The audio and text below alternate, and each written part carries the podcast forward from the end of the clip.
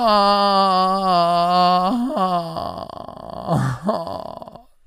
Morgen, liebe. Guten Morgen, liebe Romantiker. Es ist vor 10, Freitagmorgen Deutschland. Zeit für einen Scouting Report am NFL Deutschland Wochenende. Björn Werner ist auch im Hotel super drauf heute Morgen. Er hat gute Nachrichten von mir bekommen. Gestern Abend war er mit seinem Lieblingscommissioner, seinem neuen Freund. Jetzt ist er wirklich mein Lieblingscommissioner, weil Patrick mir direkt vor diesem Podcast Nachrichten gegeben hat, die ich nicht mag. Ich bin unten durch, weil ich ihm ELF-Commissioner-Info gegeben habe, die er nicht mag. Aber wisst ihr was? Bevor wir eintauchen, wird dieser Podcast natürlich euch präsentiert von Visa. Offizieller Partner der NFL. So, Björn, dann erzähl doch mal von gestern Abend, vom guten Commissioner. Ja, ich muss jetzt wieder meine Laune nach oben treiben, deswegen rede ich jetzt mal über meine Einladung zum Commissioner-Dinner. Sprich über deinen neuen Freund. Sprich über ihn. Nein, Doch. Doch. Also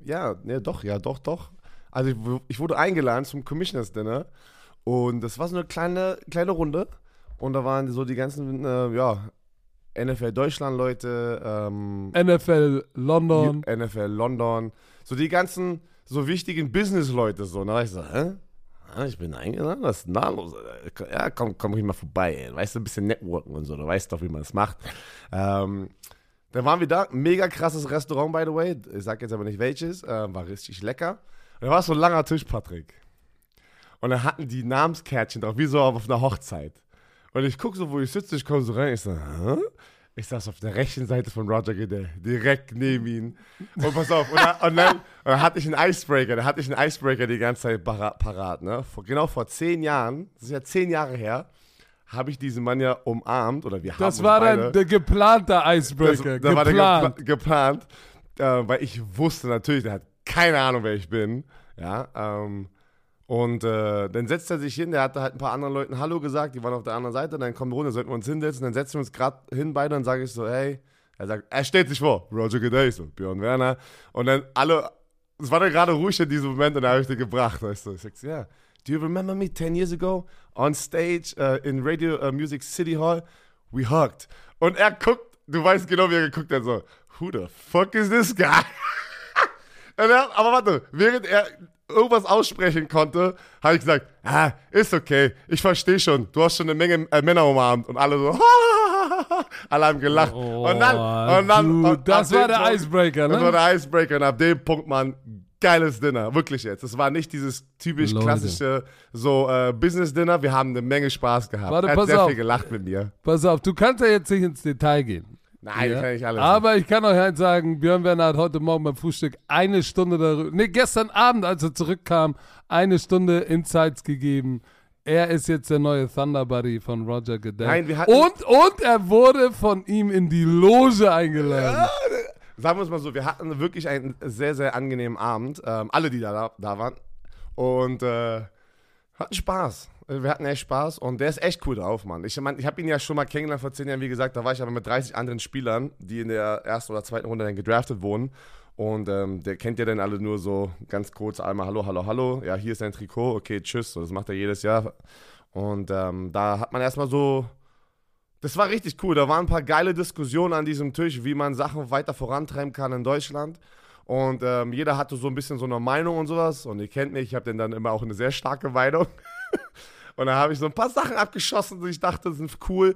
Und die geilste Aussage, dabei belasse ich es dann. Roger sagt einfach in einer netten Runde, wo dann viel so diskutiert wird, hey, ich mag das. Ich mag Competition. Und du hast sofort gemerkt, warum er der richtige Mann war, die NFL weiter voranzutreiben. Verstehst du? Weil du siehst einfach einen smarter Typ und er sagt, gesunde Competition innerhalb eines Teams, und damit meint er das Team, was jetzt gerade da war, macht alle besser. Und da war ich so, der Typ weiß wie man es macht, ey. Ist eine halbe Milliarde. Pass auf, sagen wir es mal. Ich saß noch nie wie einem Mensch, der fast eine halbe Milliarde schwer war, sagen wir es mal so. Ist der eine halbe Milliarde schwer? Ja, der macht die letzten 20 Jahre, weiß ich nicht, 30, 40, 50 Millionen pro Jahr. Das ist schon, und weißt du, was sehr krass war? Außer man hat ihn nicht gesehen, der kam ganz normal rein, ohne Security, alles. Das war so, als wäre so ein ganz normaler, weißt du, so Gast im Restaurant. Ach so, am Ende war das dann richtig voll und da waren noch 30 Miami Dolphins-Spieler da. Die haben sich da auch einen Tisch irgendwie reserviert, hatten einen guten Abend. Und ja, das war so, beim Tschüss sagen. Und beim Tschüss sagen sagte er so, was machst du Sonntag, also beim Spiel? Ich sag so, ja, ich renn da rum, mach da ein bisschen da, ich mach dann da mit NFL Network so ein paar Sachen, aber mit RTL, ich bin eigentlich nur als Fan da, weil ich arbeite ja nicht das Spiel, das machst ja du, Markus Kuhn und Buschi, und ich wollte mir das Spiel angucken und am Ende fahre ich ja dann nach Köln und mach das letzte Spiel. Und dann sagt er, komm doch in meine Loge, und ich sag so, wie soll ich denn da hochkommen, Alter? Ich sag so, ich komme in keine Loge, wie soll ich denn da hochkommen, auch wenn du jetzt sagst, ich komme da hoch. Dann sagt er so, ja komm, ich klär schon, ich sag den Leuten Bescheid, ich so, ich sag, ey, ich komm vorbei, ey, bis später, ich mach so bis später, weißt du, so, wie nennt man das so, dieses Zeichen so, bis später. Salut. Salut. Leute, ihr hört, ey. Und jetzt, Patrick war eifersüchtig heute Morgen, Patrick war richtig traurig, dass ich fremd gegangen bin. Jetzt muss Björn wieder mit einem 520-Euro-Commissioner hier im Podcast machen. Und hat schön heute Morgen auf meinen Nacken schon Content gemacht, musste auf dem Sofa schlafen. Aber Kommentare sind die beste. Hast du das gelesen? Nee, noch nicht. Oh, aber ich. Aber warte, und das ist aber die geile Überleitung jetzt, Patrick. Komm. Wir haben es Mittwoch ja schon announced, aber für alle unsere Podcast-Zuhörer. Stimmt. Weil nicht nur waren wir nah an der NFL, an Roger Goodell dran, wir sind jetzt offizieller digitaler Content-Partner der NFL mit Football Bromance. Was bedeutet das, Leute? Wir müssen das einmal einordnen, weil ich weiß, wie viel. Warte mal, und wir müssen sagen, das hat jetzt nichts damit zu tun, dass du mit Roger Goodell jetzt auf Nein, das war schon davor. Das war ja ein Tag davor. Also am Mittwoch haben wir das ja announced. Und das war das hat jetzt über ein Jahr gedauert. Danke an Sami. Shoutout an Sami. An Laura und Micha von NFL Deutschland, Laura von NFL UK, die da echt hart dran gearbeitet haben. Das fing alles an. Wir müssen mal kurz in diese Storytime reingehen, weil ihr seid ja die Leute, die uns das ermöglichen und was das auch bedeutet für uns.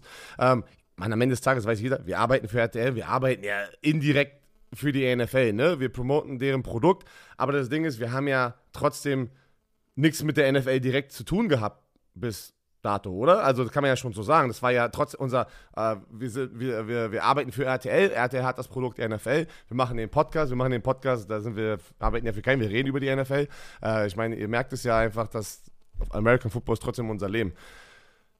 Was bedeutet aber diese offizielle Partnerschaft? Das ist das erste Mal in Europa. Wir sind die Ersten, mit denen die das machen, dass wir auf dem digitalen Content, also Space, und das bedeutet aber direkt meine ich, mit unserem YouTube-Kanal, da werden wir jetzt offizielle NFL-Footage. Wir haben mit NFL-Films und NFL Network und NFL diesen Access, wir arbeiten wirklich hinter den Kulissen mit denen direkt zusammen, wo wir jetzt in deren Datenbanken reingehen können, offiziell Footage, also Videomaterial von denen ziehen können, und Patrick wird ein Format machen, ein wöchentliches Format, Play of the Week, wird den Erklärbär raushängen lassen, schön malen auf so einem iPad, wir erklären auf realen Spielsituationen von dem Sonntag. Ich werde die Top-Sacks der Woche sozusagen analysieren und dann werden wir noch in ein bisschen im Broadcast, wie von den Manningcast, in diesen Fenstern so, werden wir auf die Top-Plays der Woche, reagieren. Also ihr werdet 3 kurze, knackige, schöne Videos pro Woche bekommen, die sozusagen aus diesem Sonntag heraus entstehen, weißt du, mit dem Filmmaterial. Und das ist schon fett für uns, Leute, weil das Vertrauen der NFL, die NFL ist so protective, mit wem die zusammenarbeiten. In den USA ist es bis jetzt nur Pat McAfee gewesen mit seiner Show, die sie Content gegeben haben. Oh ja, und der hat dafür hart bezahlt, ne? Aber der hat dafür bezahlt, er benutzt auch in seiner Show. Wir werden es nicht bei Primetime nutzen dürfen. Da sind natürlich sehr viele Richtlinien. Wir werden für YouTube extra Formate pro Woche, Videos zwischen 5 und 10 Minuten, dass ihr was lernt, dass ihr denkt, das ist geil.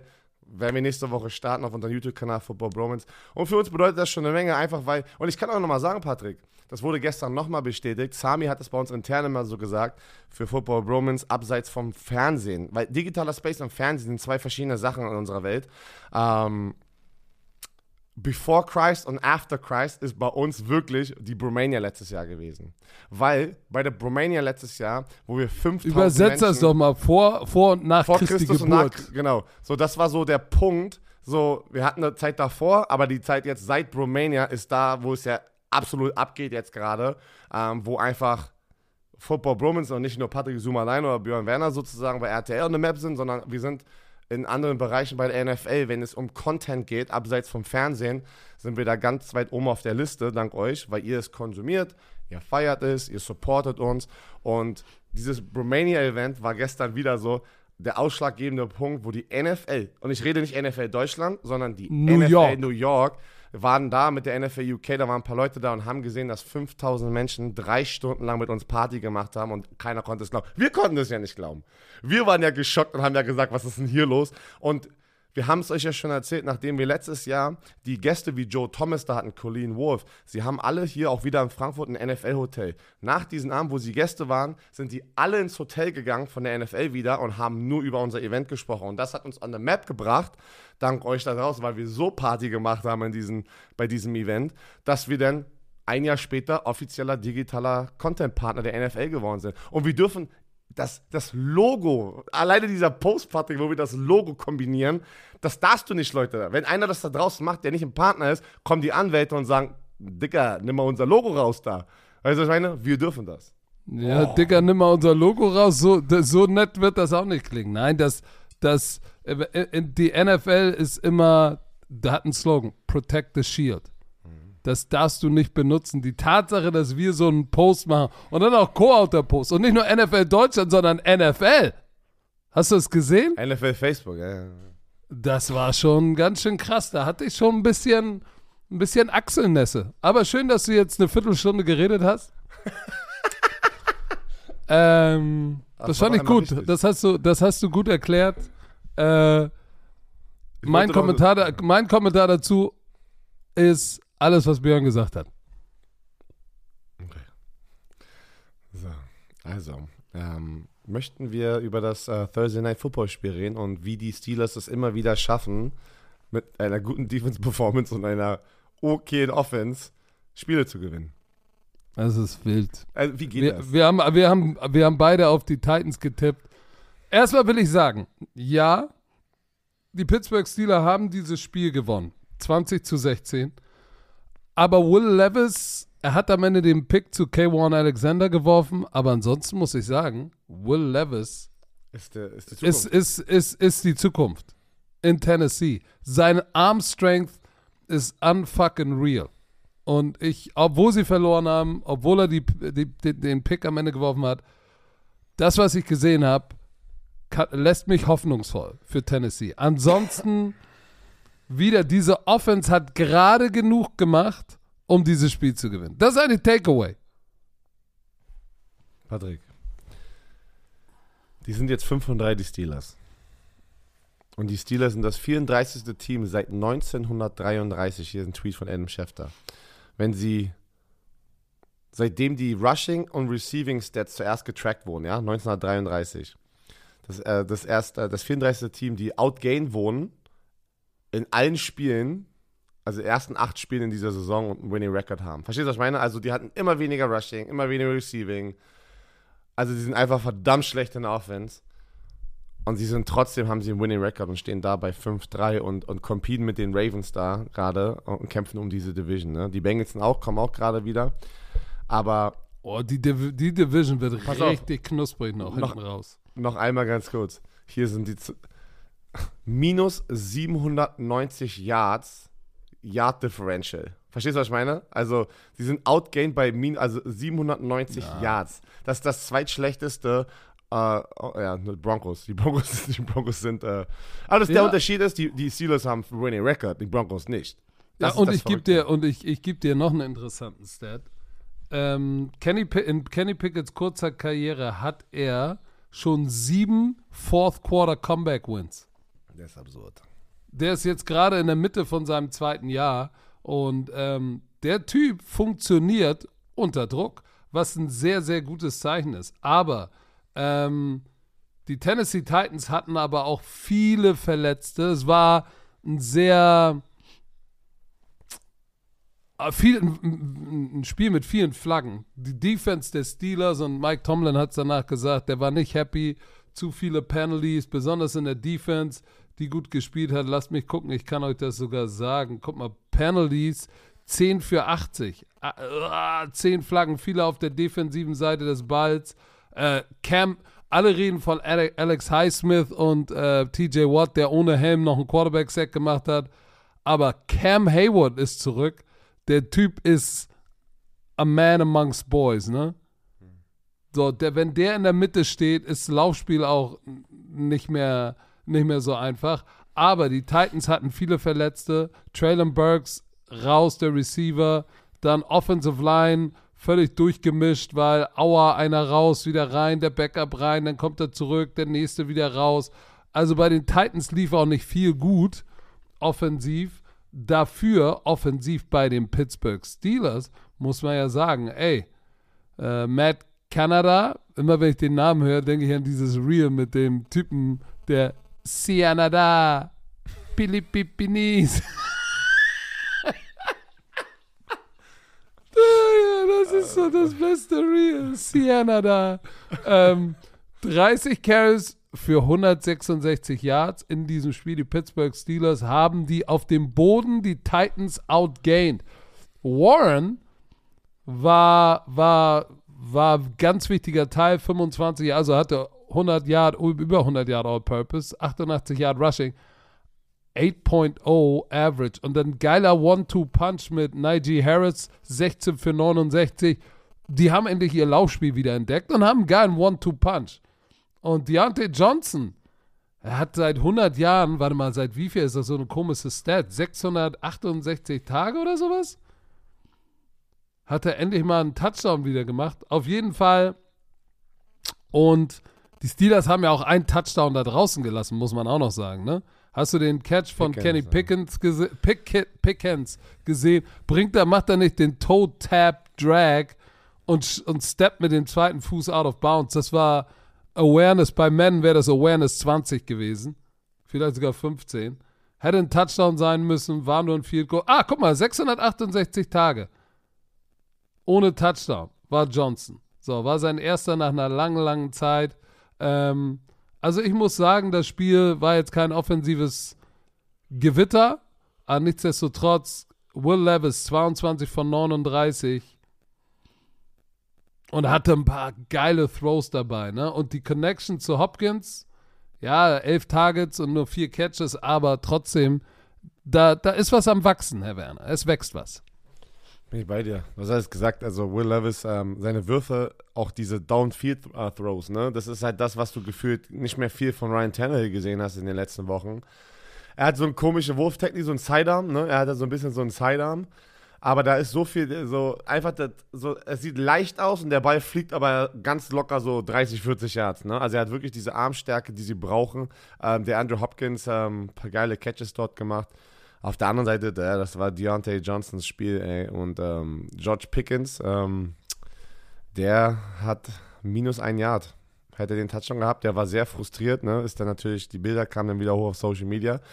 Ja, er sollte der Superstar-Receiver sein, aber Diontae Johnson steht ja, so ein bisschen die Show halt, ne?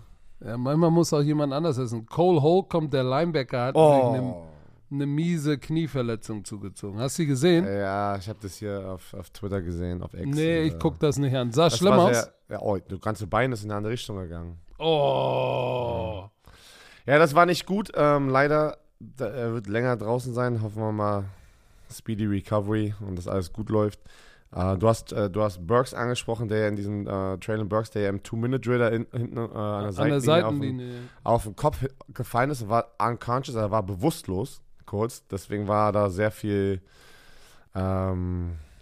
Angst sozusagen in der Luft, ne? Wo sie dann alle da standen und gehofft haben, dass er da einfach wieder aufstehen kann. Also es war auch nicht schön. Also zwei eklige Verletzungen oder Schockmomente. Ja, aber wie gesagt, Tennessee Titans, ich habe das Gefühl, die haben da was. Das ist nicht einfach, Thursday Night Football in Pittsburgh zu gewinnen. Ich hätte gedacht, die kriegen es irgendwie hin, aber nein, Kenny Pickett kommt da wieder mit einem Comeback im vierten Quarter, kommt er da wieder um die Ecke. Und du hast es aber gesagt, Jalen Warren, Alter, der outperformed Harris gerade, ne? Najee Harris. Die letzten Wochen schon, habe ich das Gefühl. Aber Najee Harris ist auch ein Pferd, ey. Ja, aber ist egal, weil am Ende des Tages packst du das wieder in die Kategorie. Harris war ein First-Round-Pick und Warren war ein undrafted Rookie, glaube ich. Und da reden wir wieder über die Running-Back-Position halt auch, ne? Das ist so ein bisschen wie bei uns. Du bist Harris, ich bin Warren, ne? Alright. Digga, dir werde ich noch ein paar Shots geben, ey, für dein, dafür, dass du fremdgegangen bist mit einem anderen Commissioner. Digga, irgendeiner hat irgendwie, was hat der gepostet? Ey, Björn Werner schon alle Kondome fürs Wochenende aufgebraucht. Nein, nein. Doch, ich schwör's dir, guck da rauf. So, komm, lass lostippen. Es ist das, wir sind in Frankfurt, wir sind beide im gleichen Hotel. Ich bin 3 Stockwerke über Patrick. Patrick natürlich, er hat vom Commissioner Upgrade bekommen. Ich gucke hier rechts raus und sehe Frankfurt, weil wir sind in Offenbach. Die Skyline? Ja, weißt du, was ich sehe? Ich bin natürlich ganz unten im Erdgeschoss und gucke hinten auf dem Hinterhof.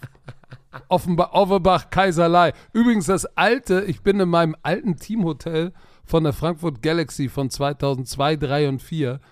Ey, ich war vor 20 Jahren das letzte Mal hier. Und das Hotel ist Gott sei Dank jetzt wirklich luxuriös, weil damals, Digga, hatte das Scandic hatte verschiedene Namen. Das eins war statt Scandic das Scandalous, was hier in den Elevatoren los war. Wie viele, ich sag es nicht. Wie viele leicht bekleidete Menschen hoch und runter gefahren sind. Wenn ich Bettcheck hatte bei Werner Hippler und Daniel Benetka als junger Coach, wenn ich in diese Zimmer reingeguckt habe, habe ich mir nur gedacht, oh, das ist ein Hip-Hop-Video, ey. Das ist ein Hip-Hop-Video. Shoutout an Daniel Benetka und Werner Hippler. Oh Mann, ey. Hippler the Crippler war übrigens damals sein Spitzname. Hippler the Crippler. Hippler the Crippler. So. Die Kansas City Chiefs sind ja heute oder kommen heute jetzt an. Wahrscheinlich jetzt, während wir sprechen, sind wir gestern Abend losgeflogen. Die Miami Dolphins sind die ganze Woche schon da. Oh ja, darüber sprechen wir heute Abend, müssen wir beim Live-Podcast darüber sprechen. Ey, diese spät ankommen, ey, die sind gestern losgeflogen. Ja, also wie Patrick es gerade gesagt hat, ne, heute Abend ist der Live-Podcast und I'm sorry, liebe Podcast-Hörer, dieses Spiel wird heute live vor Ort da richtig besprochen, wird getippt vor Ort. Deswegen, wir müssen das jetzt einmal springen. Es tut uns leid, aber das ist ein Programmpunkt heute Abend, was sehr, sehr geil wird. Und das ist exklusiv für die Leute, die da sind. Also seid nicht sauer, seid nicht sauer. Wir freuen uns auf alle, die heute Abend kommen, aber viele Nachrichten erreichen uns gerade. Deswegen, wir nehmen jetzt den Podcast auf, machen uns kurz fertig und dann geht's zur Probe, ne? Deswegen, weiter geht's. Erstmal geht's in die Stadt, wir müssen ja noch Schuhe kaufen. Achso, Patrick will wieder shoppen gehen, ey. Wir überspringen das jetzt hier einmal ganz kurz. Die Vikings, Falcons. Kirky hat seine OP bekommen, sein Achillessehnenriss wurde operiert. Denkst du, er hat die gleiche Operation bekommen wie Aaron Rodgers? Mit diesem, worauf du dich verlassen kannst. Oder? Glaube ich auch. Weil Aaron Rodgers ist ja irgendwie da schon am Rumwerfen, also den Ball rumwerfen und sowas und läuft da irgendwie schon, das ist absurd. Josh Dobbs ist gekommen, wurde getradet, ne? Das war ja die Trading Deadline am Dienstag, beim Prime Time Football haben wir über die großen Trades gesprochen. Er wird aber nicht starten, das ist der Rookie wird starten, Hall, ne? War das Hall? Jaren Hall. Ja, der wird starten, da bin ich mal gespannt, er kriegt jetzt da seine Chance und who knows, ey, wenn er abliefert heute gegen die Falcons, heute, Sonntag, vielleicht ist es dann auch erstmal sein Team, ne? Das ist jetzt seine Chance, das ist diese typische Chance, über die wir immer reden als NFL-Spieler, du kriegst sie vielleicht einmal, vielleicht kriegst du sie nie, aber wenn sie kommt, be ready. Und das ist jetzt da, weil deswegen haben die Josh Dobbs getradet, wenn er jetzt nicht gut aussehen sollte, dann wird nächste Woche safe Josh Dobbs da am Start sein. Auf der anderen Seite, Patrick, dein Quarterback, du wolltest ihn. Taylor Heinicke startet und sie haben Desmond Ridder gebencht. Wieso? Ich wollte ihn. Weiß ich nicht, habe ich einfach jetzt mal so reingeschmissen. Ja, super, dass du wieder Lügen erzählst. Genauso wie ich bin Packers-Hasser. Das haben die Fans da draußen gesagt. Das habe ich nicht gesagt. Das hast du gestartet. Naja, weiß ich. Aber pass auf, weißt du überhaupt irgendwas über Jaren Hall? Gar nichts. BYU in seinem letzten Jahr 22, 66% seiner Bälle angebracht, 3.171 Yards. 31 Touchdowns, 6 Interceptions. Das ist schon. Das ist solid. BYU. Das ist sehr gut. BYU ist in der Power 5 Conference, ne? Nee, BYU ist doch independent, aber sie spielen halt gegen FBI, also gute Schulen, BCS-Schulen. Aber nicht Power 5. Doch, ein paar von denen haben die so. Spielen BYU. Die nicht gegen die Pack? Pack 12? Ich guck mal deren Schedule. Die waren eigentlich immer independent. Ich glaube nicht, dass die irgendwo reingegangen sind in eine Conference. Independent heißt einfach, dass die keine Conference haben und dann aus allen Conference immer so ein paar Gegner haben. Also West Virginia. Big 12, die sind in der Big 12. Ach, die sind in die Big 12 gegangen. Krass, habe ich gar nicht gesehen. Ja, das ist Oklahoma, Oklahoma State, Iowa State. Ja, also Power 5. Krass, habe ich gar nicht mitbekommen. So, und da in der Power 5 Conference 31 Touchdowns, 6 Interception werfen. Da hast du dich zumindest qualifiziert, bei Berlin Thunder Quarterback zu sein. Oder dann halt bei den Minnesota Vikings. Aber 6 Fuß, 1,83, 94 Kilo, er ist auf der kleinen Seite der Macht. Ich bin mal gespannt.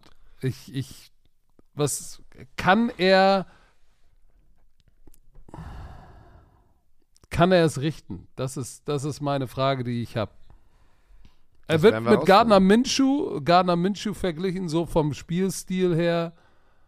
Aber der ist undersized, Pocket Quarterback, keinen starken Arm, aber fällt gute Entscheidungen.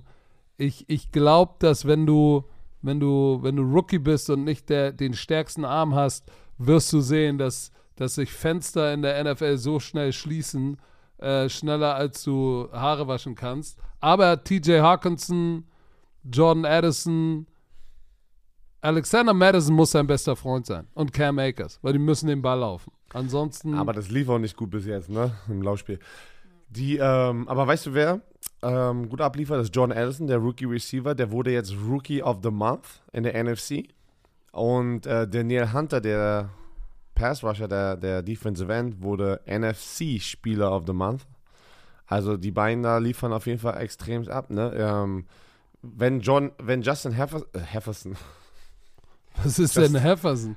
Justin Jefferson irgendwann zurückkommt, bin ich mal gespannt, wie die Rolle von Jordan Addison sich wieder halt vielleicht in den Hintergrund so ein bisschen wechselt, aber der macht seinen Job, ne? Also der macht seinen Status als Erstrundenpick hier alle, wie nennt man das, Namenwert, keine Ahnung. Den Statuswert, I don't know, whatever. Was redest du denn, was meinst du? Ja, der Status, dass er den First-Round-Pick-Tag hat, er liefert ab. Er macht ihm den Status. Man sagt, alle Ehre, danke. So, und ja, das kommt aber auf Hall drauf an, ne? Das ist das Ding. 4-4 gegen 4-4. Also es ist eigentlich ein geiles Spiel. Beide Quarterbacks sind neu gefühlt, in Anführungsstrichen. Ich glaube, es wird ein geiles Spiel trotzdem. Das wird ein geiles Spiel. Ja, aber die Leute tippen 50-50 im Tippspiel, was mich ein bisschen überrascht, weil ich sag dir ganz ehrlich, die spielen zu Hause. Und die haben jetzt Taylor Heinicke, der einen Chip auf der Schulter hat, der so groß ist wie Texas. Weil glaubt man nicht, dass der nicht reinkommt und sagt, okay, jetzt zeige ich euch mal, wo der Frosch die Locken hat. Also ich gehe mit dem Heimteam, ich gehe mit den Atlanta Falcons. Mit einem Touchdown. Bin ich bei dir, weil ich habe mich immer gewundert, Taylor Heinicke, dass er da der Backup-Quarterback geworden ist. Ich hätte gedacht, irgendjemand gibt ihm eine Chance, so wie Sam Howell am Ende, ne? Aber anscheinend haben die da was gesehen. Ich nehme auch die Atlanta Falcons. Komm, zweites Spiel oder nächstes Spiel. Die Baltimore Ravens bei den Seahawks. Brutales Spiel. Digga, was machst du eigentlich? Was machst du mit deinem Handy jetzt? Mein Handy ist fast runtergefallen, deswegen habe ich es kurz in die Hand genommen. Stell's doch an den Fernseher. Nee, ich FaceTime mit Patrick, also für alle Menschen, die sich da jetzt gerade wundern. So, geiles Spiel an diesem Wochenende. Seattle Seahawks gegen die Baltimore Ravens. Das ist ein krasses Spiel. Sie spielen in Baltimore. Beide Teams sind heiß gerade. 83% tippen auf die Ravens.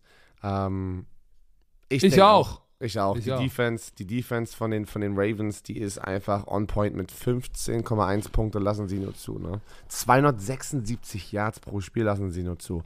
Das ist schon echt stabil. Ne? Und die Defense von den Seahawks ist aber jetzt nicht da, aber auch gut, ne? Also die Seahawks Defense macht die ist nicht da, aber gut. Ja, nicht dabei wie bei den wieder bei den in den gleichen Kategorien wie Baltimore in diesen Statistiken. Ja, aber Baltimore 15 Punkte pro Spiel ist auch wild, aber die Seattle Defense lässt 19,7 Punkte. So, und jetzt haben sie Leonard Williams. Glaubst du, der wird gleich spielen? Der wird auf jeden Fall noch einen Snap-Count haben, aber den werden wir am Wochenende sehen. Auf jeden Fall. Deshalb Boye Mafe, Bobby Wagner, Jordan Brooks, ey, und dann diese Defense. Es wird ein interessantes Matchup mit Riq Woolen, Witherspoon gegen diese Offense, die ja auch ein paar Waffen hat. Zum Beispiel Zay Flowers gegen Witherspoon wird ein geiles Matchup. Dann Riq Woolen wird sich wer wird sich um Tyler Lockett kümmern, weil der spielt im Slot. So, das wird auch interessant. Warum zeigst du mir jetzt die Decke? Willst du mir sagen, wo die Decke ist? Die Decke. So, und dann hast du noch DK Metcalf. Also, das wird vom Matchup her, wird das ein geiles Spiel auf beiden Seiten, aber wie gesagt, ich hatte ja mit Buschi das Gespräch, wer ist der beste Quarterback momentan?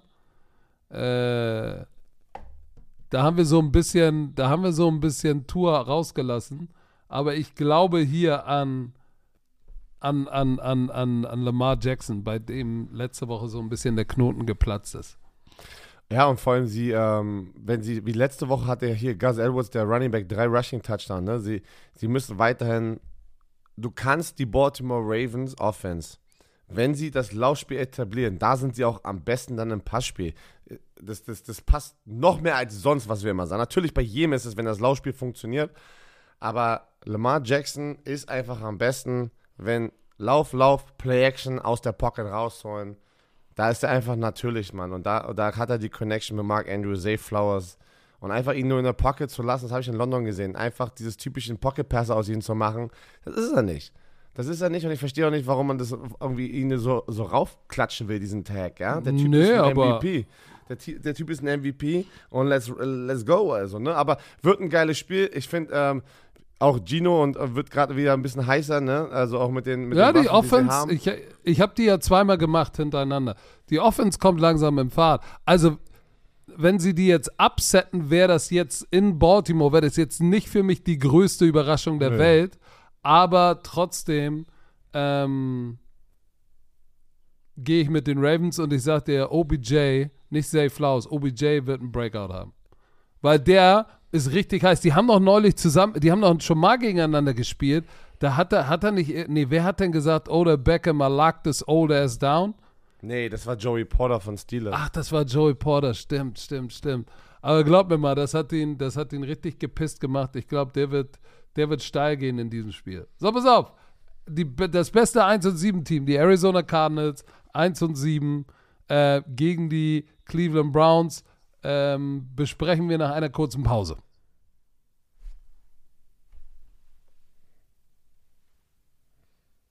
Ja. Was machst du denn mit deinem Telefon die ganze Zeit? Warte mal ganz kurz. Ich rufe hier jemand an, ich muss ihn wegdrücken, ey. Normalerweise telefoniere ich über meinen Computer FaceTime, aber ich habe meine Kopfhörer vergessen. Jetzt habe ich diese Kabel-Apple-Kopfhörer, die nur in mein iPhone reinpassen. Deswegen... musste ich das gerade da. Das rutscht mir aber ganz weit weg hier, wie ich das aufgestellt habe. Patrick, warte mal, wir müssen mal kurz ein bisschen zurückspulen. Wir haben doch gar nicht auf Baltimore Ravens getippt, oder? Also ich natürlich. Achso, ja. Okay. Wir haben doch beide schon gesagt, die Ravens gewinnen. Ich hätte schwören können, dass wir es nicht gemacht haben. So, die Cardinals gegen Browns. Das wird Josh Dobbs weggetradet. Ich weiß nicht. Also, mit Josh Dobbs waren sie das beste 1-7-Team. Ohne ihn, glaube ich, sind sie das schlechteste 1-7-Team. Und immer noch, glaube ich, das einzige. Weißt du, wer Quarterback spielt bei denen? Ja, auch ein Rookie, weil Kyler Murray. Wie heißt denn der? Clayton Tune. Kennst du Clayton Tune? Von dem auf... Nee. Also... nee. Houston. University of Houston. Achso, ich dachte, da ist noch ein Name, den man kennen sollte, der so heißt. Aus Stand jetzt... Ich gucke auf den Roster, da ist er der einzige Quarterback gerade im Depth-Chart, ne? Aber sie müssen ja noch jemanden haben, irgendwie aktivieren vom Practice-Squad oder sowas. Die werden sicherlich Kyler Murray elevaten, schätze ich mal. Aber guck mal, der hat bei Houston gespielt, da kommt doch auch Sebastian Vollmer her. Ja. So, also, war ein 5. Runden-Pick. 4 Jahre Starter. Richtig. 3-time Team Captain. Hat einen Conference Record mit 40 Touchdowns. Was? 40 Touchdowns in his Final Go-Round, also in seinem letzten Jahr, oder was? Das ist schon 40 Touchdowns zu 10 Interceptions mit 5 Rushing Touchdowns. Das ist schon brutal, ey. Das ist schon abgeliefert. Also, he can sling it. So, die Frage ist... Patrick, wie viele Quarterbacks einfach dieses Jahr eine Chance bekommen, ne? Ja, durch Verletzungen, das ist ja absurd. Ich habe das Gefühl, man weiß gar nicht mehr, man hat die alle gar nicht mitbekommen, dass die gedraftet wurden, gefühlt, und jetzt sind sie alle hier Starter irgendeiner Woche in der NFL. Dann hat Good Morning Football auch irgendwie ein Segment drüber gemacht. Komm, lass uns mal über die ganzen Quarterbacks reden, die nicht in der ersten Runde gedraftet worden sind. Und das sind so viele. Ja, aber sein Emo war schon, er ist eher ein Snaptaker als ein Playmaker. So, was natürlich, wenn du mit dem Stigma in die NFL kommst, das ist dann gegen so eine Defense, die ihn da erwartet, extrem undankbar. Weil auf der anderen Seite warten halt Myles Garrett, Cedarius Smith, Maurice Hurst, Denzel Ward, Martin Emerson. Ouch, diese Defense, 19,9 Punkte pro Spiel. Aber diese Defense, das ist, bis auf das Colts-Spiel, wo sie 38 zugelassen haben sie zugelassen. 20, 17 und davor 3, 3, 3 und 22 Punkte. Was ist das bitte für eine Verteidigung? So, das Einzige, was der große Unterschied ist, Turnover-Differential, das war mir gar nicht klar. Cleveland -7, Arizona +1. Aber es macht so viel Sinn. Das ist der Grund, warum sie auch nur 4-3 sind, ne? Die Cleveland Browns. Die Offense ist so hart am struggeln, die Defense ist nice, aber dass die Cleveland Browns halt da mit 4-3 nur rausgekommen sind. Deshaun Watson. Wo ist Deshaun Watson? Spielt er? Immer noch nichts gehört. Ich gucke auf den Injury Report. Ja, ich auch. Ich habe ihn hier. Practice Report. By the way, Kyler Murray war ein Full Participant in Practice, ja, bei den Cardinals. Alright. Boah, Alter, wie lange ist der Injury Report einfach von den Cleveland Browns? Da ist ja jeder drauf. Ja. So, aber wo ist denn... Nee, Deshaun Watson, limited, right shoulder. Limited. Also mal sehen. Mal sehen, ob Deshaun Watson spielt oder PJ Walker wieder. Wissen wir noch nicht hier am Freitagmorgen. Ich glaube, sie müssen, ja, aber das ist auch kein Spiel, wo sie stolpern dürfen. Das müssen sie gewinnen, weil die Cleveland Browns sind 4-3. Du kannst jetzt hier nicht eine hässliche Bertha nehmen und 500 gehen. Du musst in der Division, wo die Ravens sind heiß, die Bengals kommen wieder und die Pittsburgh Steelers gewinnen auch. Shit, Alter, du hast gar keine Chance. Du musst, das ist ein Must-Win-Game. In der Division, ey, das realisiere ich gerade jetzt. Lass mich dir mal diese Division ausmachen. Alter, guck dir das mal an. Alle 4 Teams haben Winning Record. Bengals sind letzter mit 4-3. Browns davor oder gleicher Record, 4-3. Digga, was ist denn bei dir los? Die Steelers sind 5-3, weil sie gestern gewonnen haben. Und die Ravens 6-2. Pass auf, wenn die Ravens verlieren sollten gegen die Seahawks, was sein kann, sind sie 6-3, Steelers sind 5-3, Browns, Bengals, die sind alle so nah beieinander. Ein Sieg, eine Niederlage. Du kannst es dir nicht leisten. Deshalb, ich bin mal gespannt. Ich gehe mit der Defense der Cleveland Browns. Ich glaube nicht, dass... mit Dobbs hätte ich vielleicht noch gesagt, vielleicht geht was, aber Clayton Tune, I'm sorry. LA Rams bei den Green Bay Packers. 3-5 gegen 2-5. Nur ein Spielunterschied, aber meiner Meinung nach ist ein Team viel, viel besser als das andere. Oh, da bin ich gespannt. Ja, die Rams sind das bessere Team. Aber Patrick, die Frage ist, was ist mit Matthew Stafford und seinem Daumen? Mm. Weil er ist auf dem Injury Report und hat nicht trainiert. Das ist nicht gut. Aber er ist noch nicht, also ich habe noch nichts gelesen von he is ruled out. Pass auf, denk dran, er ist einer der toughesten Quarterbacks in der NFL, ne? Es gibt ja richtig so einen, glaube ich, sogar so einen NFL-Clip über ihn, wie verletzt er spielt. Ich kann mir nicht vorstellen, dass er Brad Ripien den Vortritt lässt. Ich glaube, der wird spielen. Ja, ich glaube auch nicht, dass er das freiwillig machen möchte, aber gucken, ob Ian Rappaport dazu was hat. Ich gucke gerade, ob ich irgendwas finde. Ausgehend davon, dass er spielt, ne? Nee, ich meine, glaubst du nicht? Ich lese die ganze Zeit, it's unclear. Alle schreiben, it's unclear status, unclear, iffy for Rams. Unclear, unclear. Uff. Aber weißt du was? Ist mir egal, auch wenn Brett Rypien reinkommt, ich muss ganz ehrlich sagen, ich bin jetzt nicht der Packers-Hasser so oder Hater, aber ich glaube, die Defense von den Rams und das Supporting-Cast bei den Rams in der Offense, ne, mit Nakua, mit Cooper Cup, mit dem Laufspiel, auch wenn Brett Rypien da reinkommt, denke ich, sie werden das Spiel knapp gewinnen, weil sie einfach viel mehr, wie soll ich sagen, das läuft da einfach runter in der Offense, ja. Und die Defense finde ich auf den Packers oder auf den Rams-Seiten eigentlich so einigermaßen ausgeglichen, so halt, ne. Wird jetzt die Packers-Offense, Jordan Love, das ist jetzt seine Chance. Hast du gesehen, was rausgekommen ist? Wow. Nee, erzähl mal. Gute Kunst, der GM von den Packers wurde zitiert bei Adam Schefter, einer der Top-Insider, dass er nicht denkt, dass Jordan Love die Zukunft ist. Was? Das hat Adam Schefter getweetet. Und dann denke ich mir, wie kommt sowas zustande? Da kann ich mir nur vorstellen, dass gute Kunst irgendwas im Vertrauen zu irgendjemandem gesagt hat und Adam Schefter hat da wieder seine Finger ranbekommen und hat es sofort als... Das ist ja immer so... ja, es ist cool, diese Nachrichten irgendwie so zu bekommen als Fan, aber ich denke mir immer noch so, wenn ich für die NFL arbeite, habe ich immer das Gefühl, also für so ein Team, dass das wie so ein Ian Rappaport und ein Adam Schefter ja auch Snitches sind, weißt du? Weil die werden alles nutzen, um den Content zu drehen. Ja, aber Moment, gute Kunst hat gesagt, we are evaluating a first-year player, if that makes sense. Because he's really had his first chance to go out there and game plan week in and week out to me.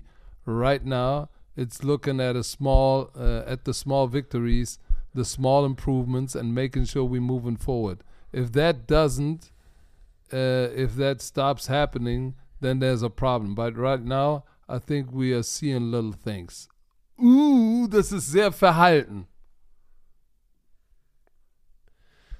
Das klingt schon wie, as of now, he's the future. Und morgen...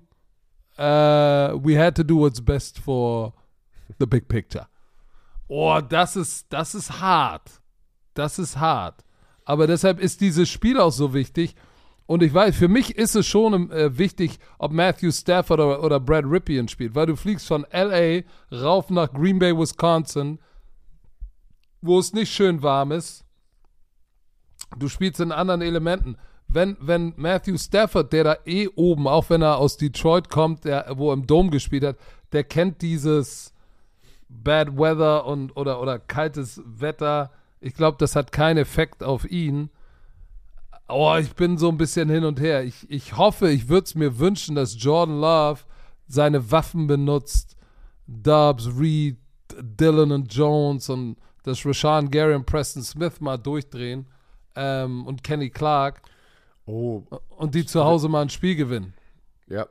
Rashawn Gary, by the way, hat einen fetten Vertrag bekommen. Das ist so ein bisschen untergegangen mit der ganzen Trading-Deadline. Ich gucke gerade, wie viel es genau waren. Der hat irgendwie an die 100 Millionen bekommen. Oh, 4 Jahre, 107 Millionen hat Rashawn Gary einfach mal so von den Packers bekommen. Es ist ein bisschen untergegangen, wie gesagt, weil es war eine harte Newswoche für die NFL mit den ganzen Trades, mit den Raiders, die den Head Coach und GM gefeuert haben. Kommen wir gleich zu, wenn wir über das Spiel reden. Das ist schon 100, pass auf. Und das ist, jetzt sage ich mal was und da werden Leute wieder sagen, ich bin ein Packers-Hasser, ne? Mhm. Und erzähl mir auch nicht, ja, der ist auch gut against the run und der hat eine High-Pressure-Rate.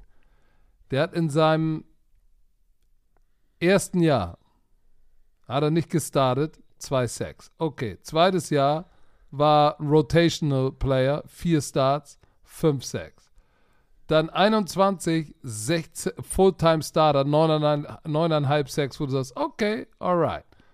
Dann ist seine 22 Season Cut Short, Injury, 9 Games, 6 Sacks. Jetzt kommt er wieder, 7 Spiele, 3 Starts, ne, weil er kommt ja zurück von der Verletzung, 4,5 Sacks.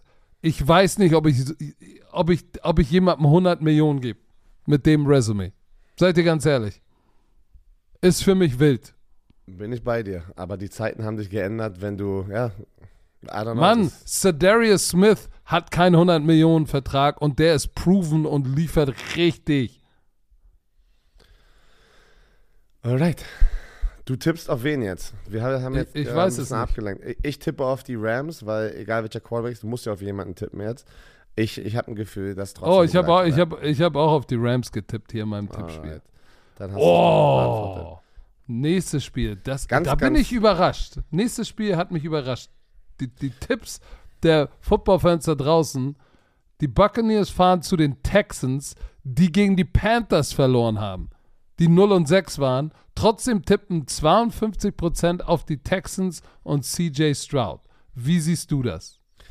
Ich fand es sehr, sehr schwer. Es ist sehr schwer zu tippen, weil die Tampa Bay Buccaneers Defense macht einen fantastischen Job, aber die Offense... Oh, Alter, was ist denn bei... Oh, ey, Alter, scheiße, meine Tochter ruft mich gerade an. Ey. Nein, dann geh mal ran. Nein, ich geh nicht. Nicht, dass wir... Ja, hat sie Ferien oder ist sie in der Schule? Sie hat noch Ferien. Warte, soll ich mal zurückrufen live? Wollen wir mal gucken, was meine Tochter... Ruf mal zurück, weil nicht, dass es wichtig ist. Pass auf, ich rede mal in der Zwischenzeit weiter. Na, warte, ich rufe sie an. Dann nimm uns mal mit. Warte. Sie vermisst mich, deswegen, sie hat so eine Smartwatch, deswegen kann sie anrufen. Warte mal kurz. Ich hoffe, es kommt jetzt nichts Peinliches. Geht sie überhaupt dran jetzt? Hallo, Aurora. Hallo. Du hast mich angerufen. Ja, aus Versehen. Ach so, okay, ich liebe dich. Ciao. Ach so, ich dachte, ich vermisse Papa, es war aus Versehen, ey.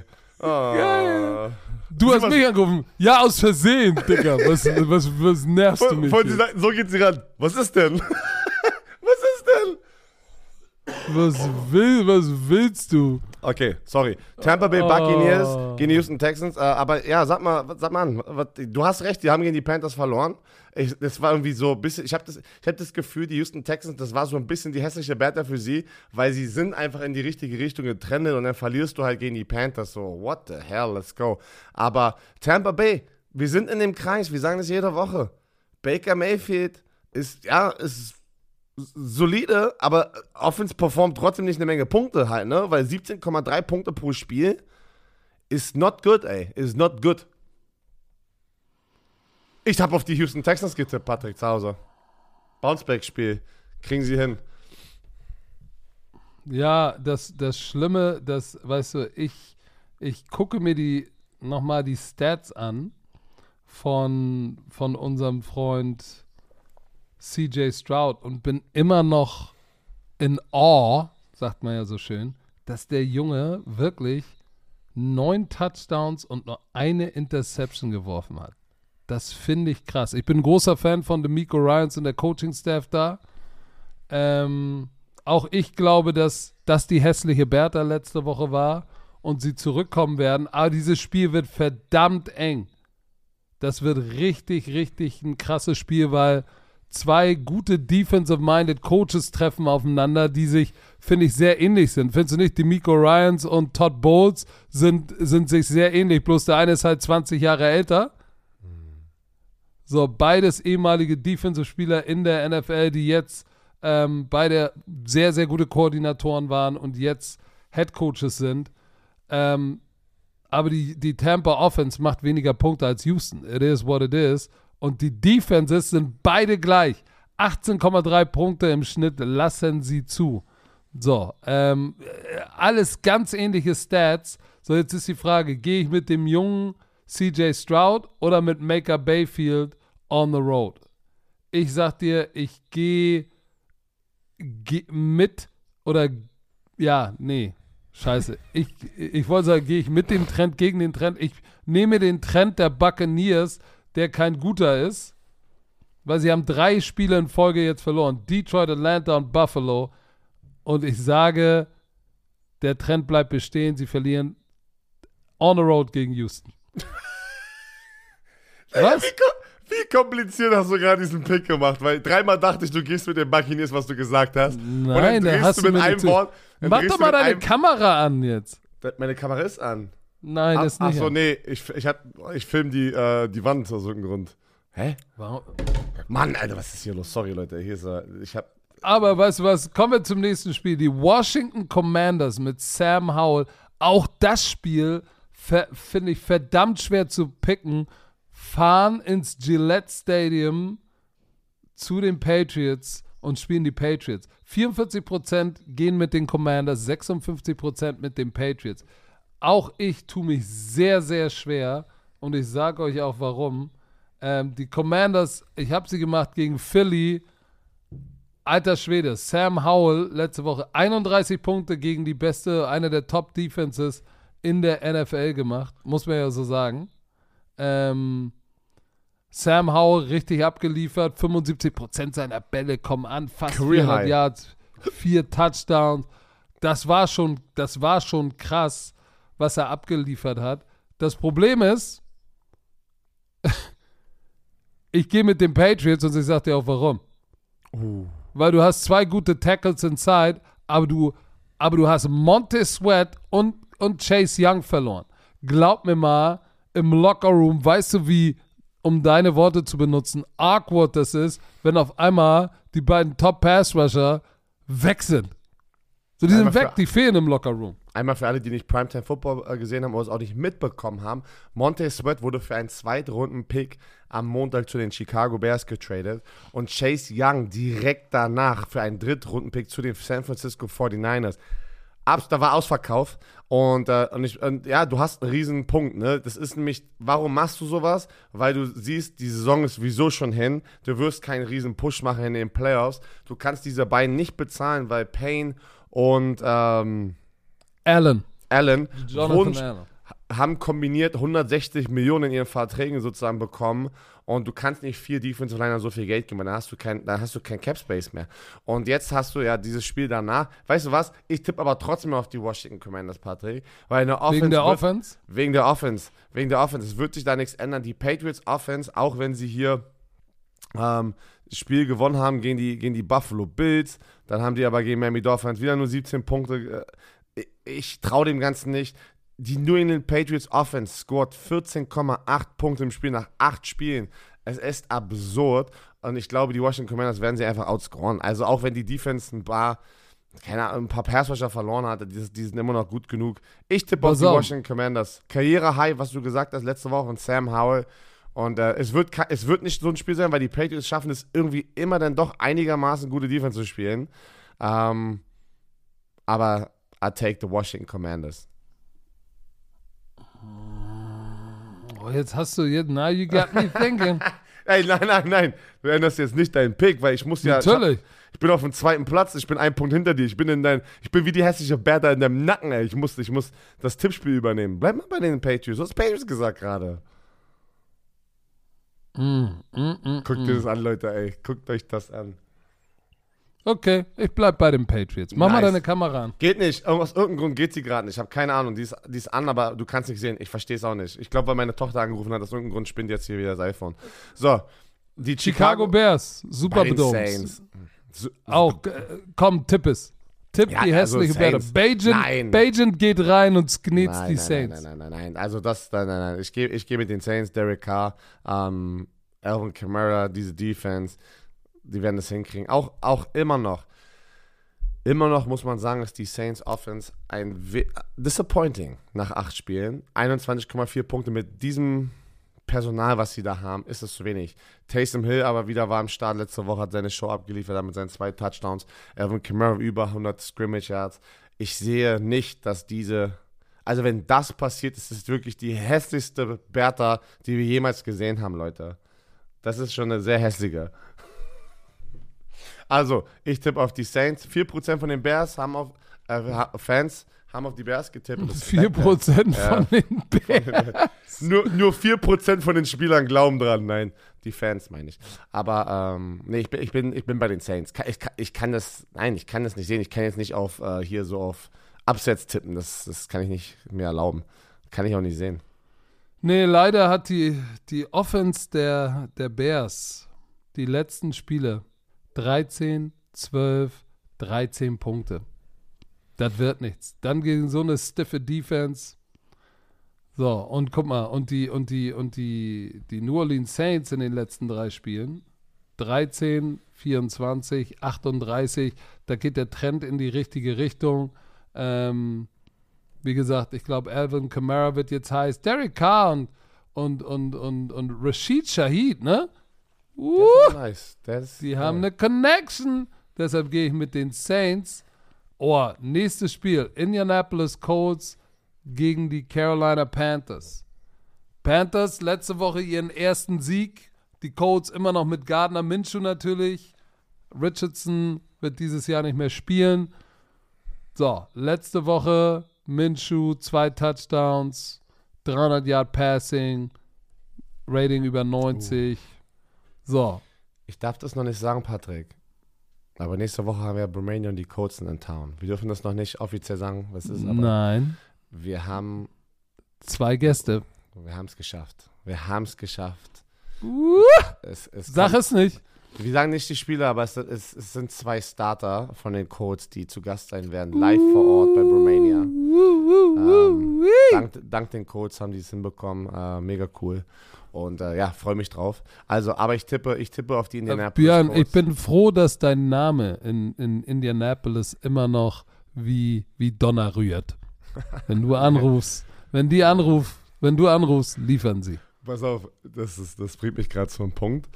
Im Stadion macht der NFL Network, macht ja ihre Show, ne, für NFL Network, so Pre-Game-Show, Halftime-Show. Jetzt hier in Frankfurt. Jetzt hier in Frankfurt und ich bin wieder Gast dort in dieser Show und da habe ich jetzt die Dispo bekommen, das ist sozusagen den Ablauf habe ich bekommen und da MJ Acosta ist sozusagen, die hostet das, ne, von NFL Network. Björn ist übrigens ein großer Fanboy. Und dann steht da sozusagen ja auch immer so, was gesagt wird, so, oder wie man vorgestellt wird, da stand dann so, Colts Legend. Ich so, ja, weiß ich nicht. Das ist der Punkt, wo man sagt, ey, danke für die Vorlage, aber bitte nicht. Genau, und das werde ich denen auch sagen. Ich so, ich weiß, ihr wollt jetzt hier alles rausziehen, weil die Colts in Deutschland sind und so. Ich bin hier und bin im Fernsehen.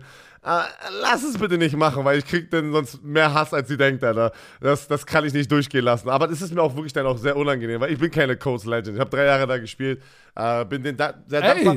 Aber pass auf. Die sollten German Legend, Digga, du bist in der in der deutschen Football Hall of Fame. Ehre. Was ich aber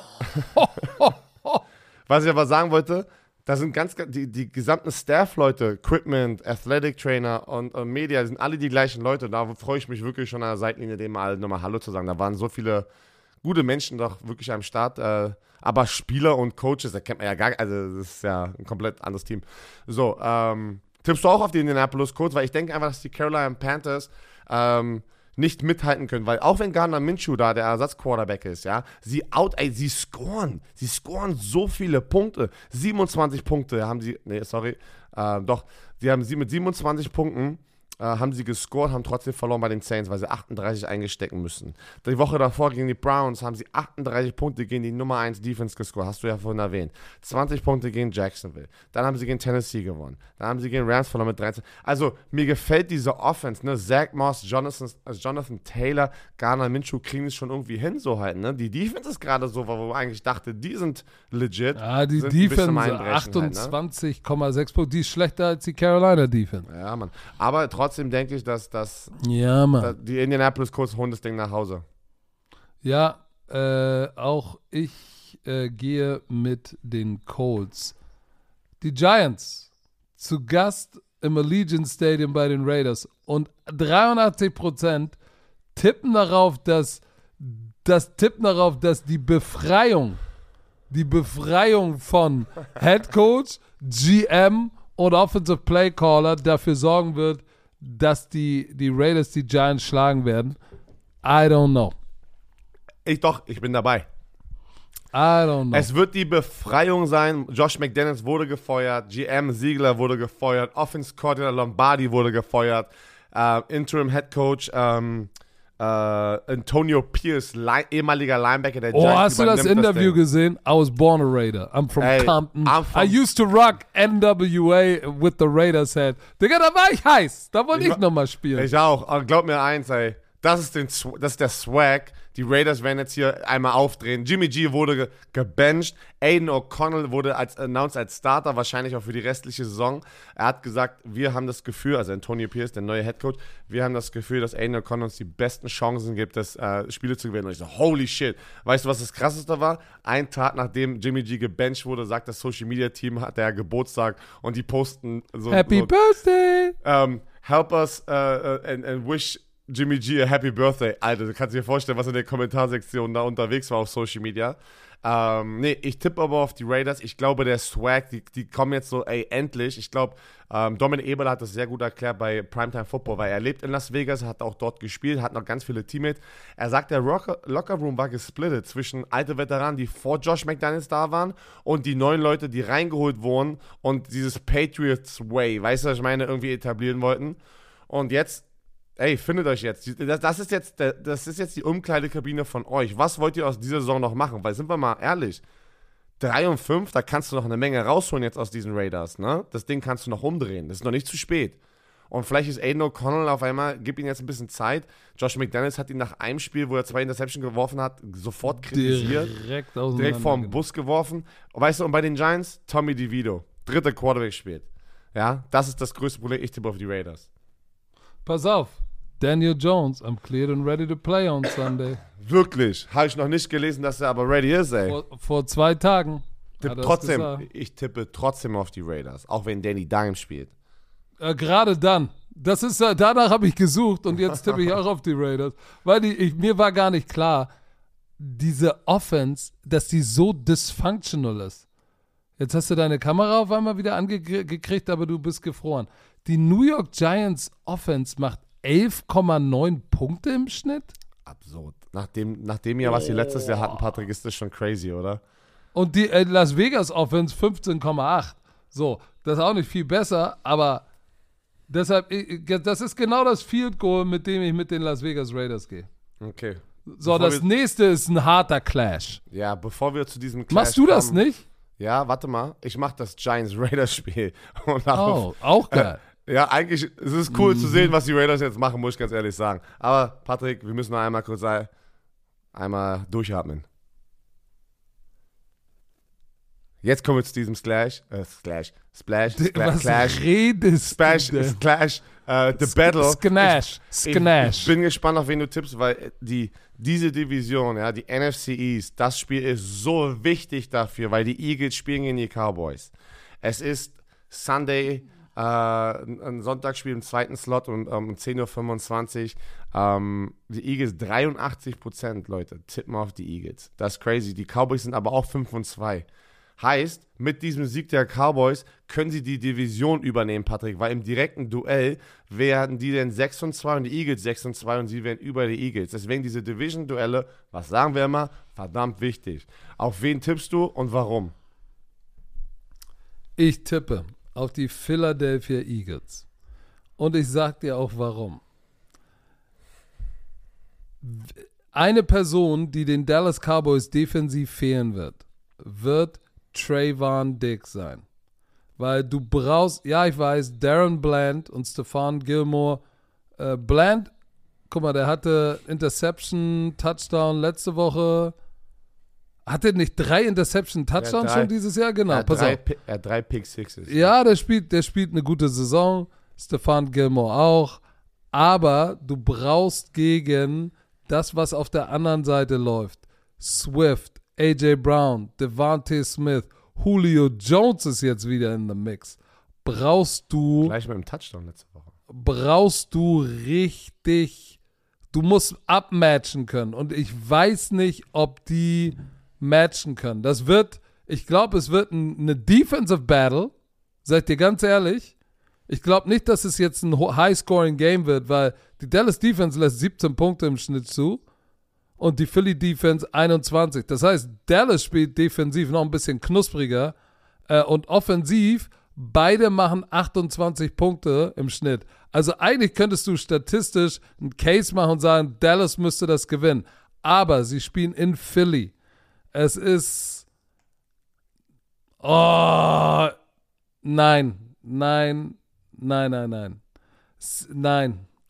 Was? Nein. CeeDee Lamb und Brandon Cooks gegen den Slim Reaper, Dallas Goedert und AJ Brown. Nein, ich muss mit Philadelphia gehen.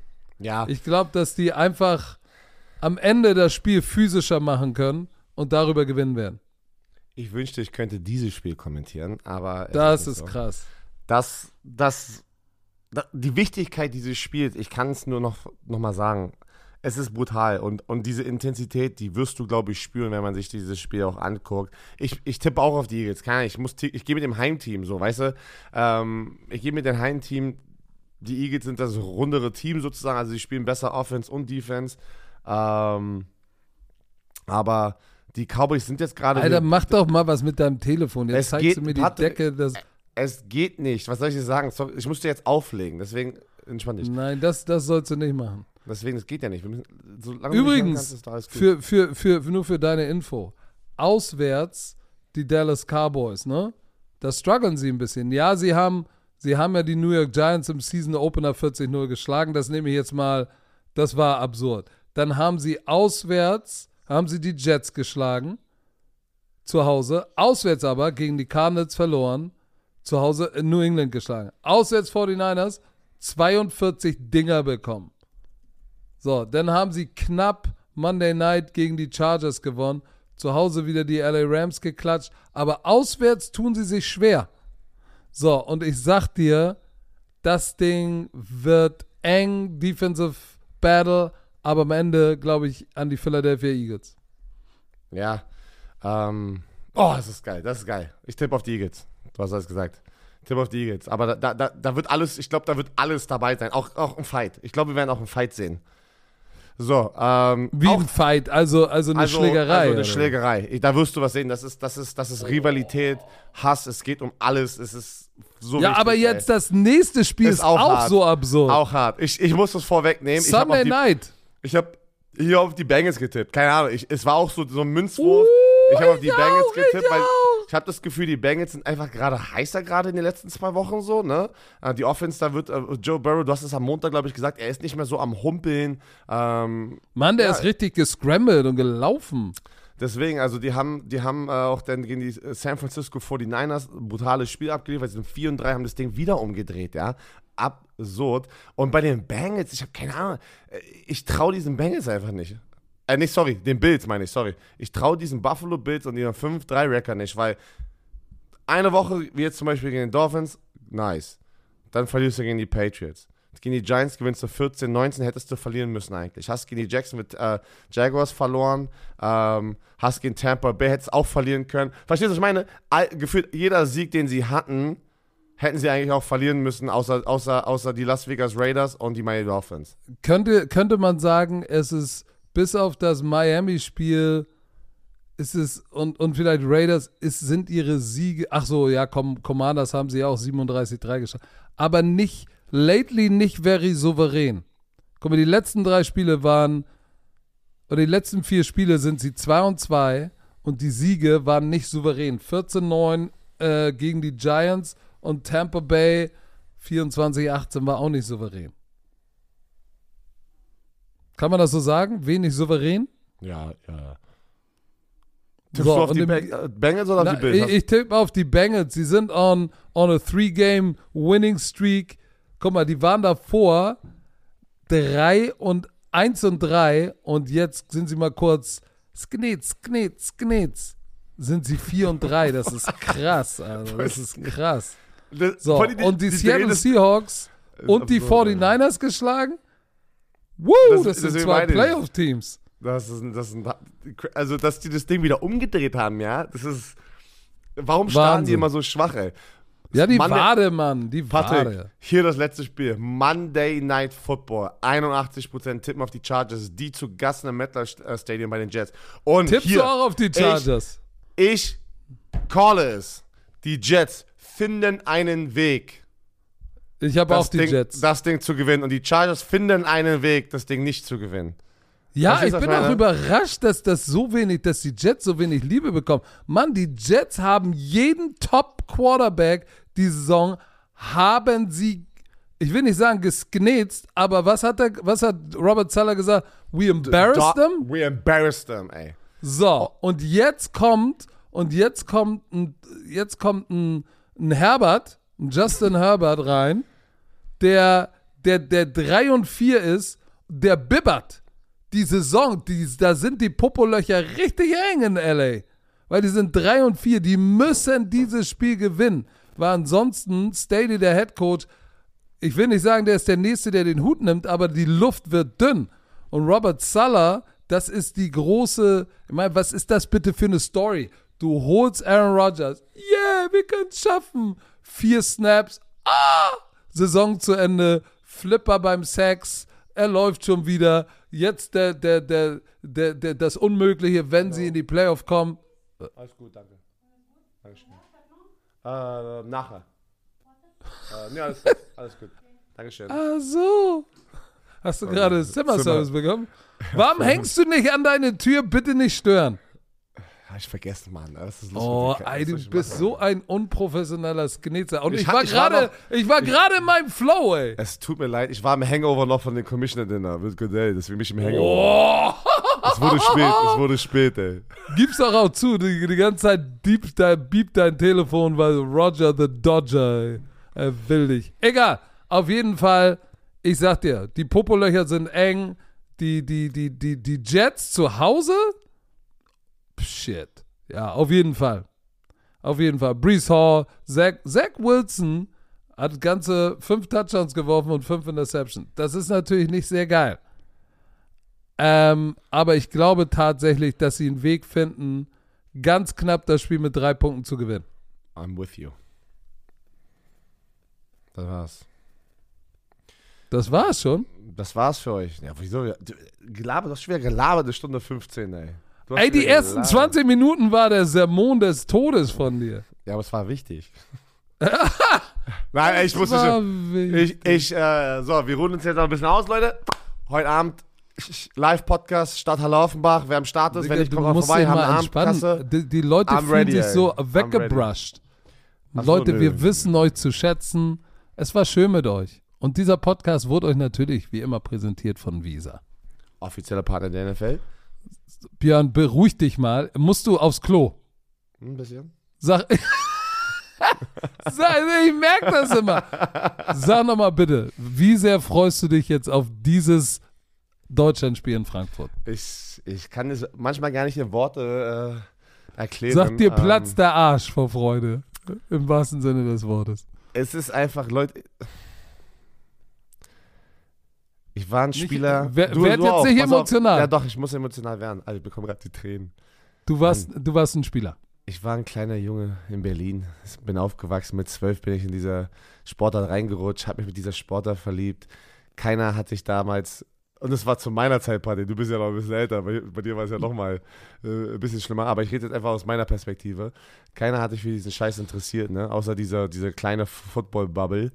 Bin in die USA und ich keine Ahnung, es ist so, ich hätte niemals gedacht, dass wir einfach jetzt hier an diesem Punkt sind und Football ist so groß in diesem Land und wir haben jetzt einfach 2 Wochen in Folge ein Spiel in Frankfurt und ich werde das einfach genießen. Ich kann es nicht anders sagen, weil ich weiß, es wird genauso geil wie letztes Jahr in München und das war einfach einer meiner Lieblingsmomente in meiner Expertenkarriere oder aber auch eher auch in meiner Football-Zeit, weißt du? Und das ist ja gefühlt mein ganzes Leben lang. Und ich glaube, das wird einfach so wild im Stadion am Sonntag wieder. So geil. Ich freue mich. Das hast du schön gesagt. Gut. Jetzt, wo du das nochmal eingeordnet hast für uns, deine Emotionen, darfst du jetzt auch diesen Podcast beenden. Dankeschön. Habt ein schönes Wochenende. Tschö mit Öl.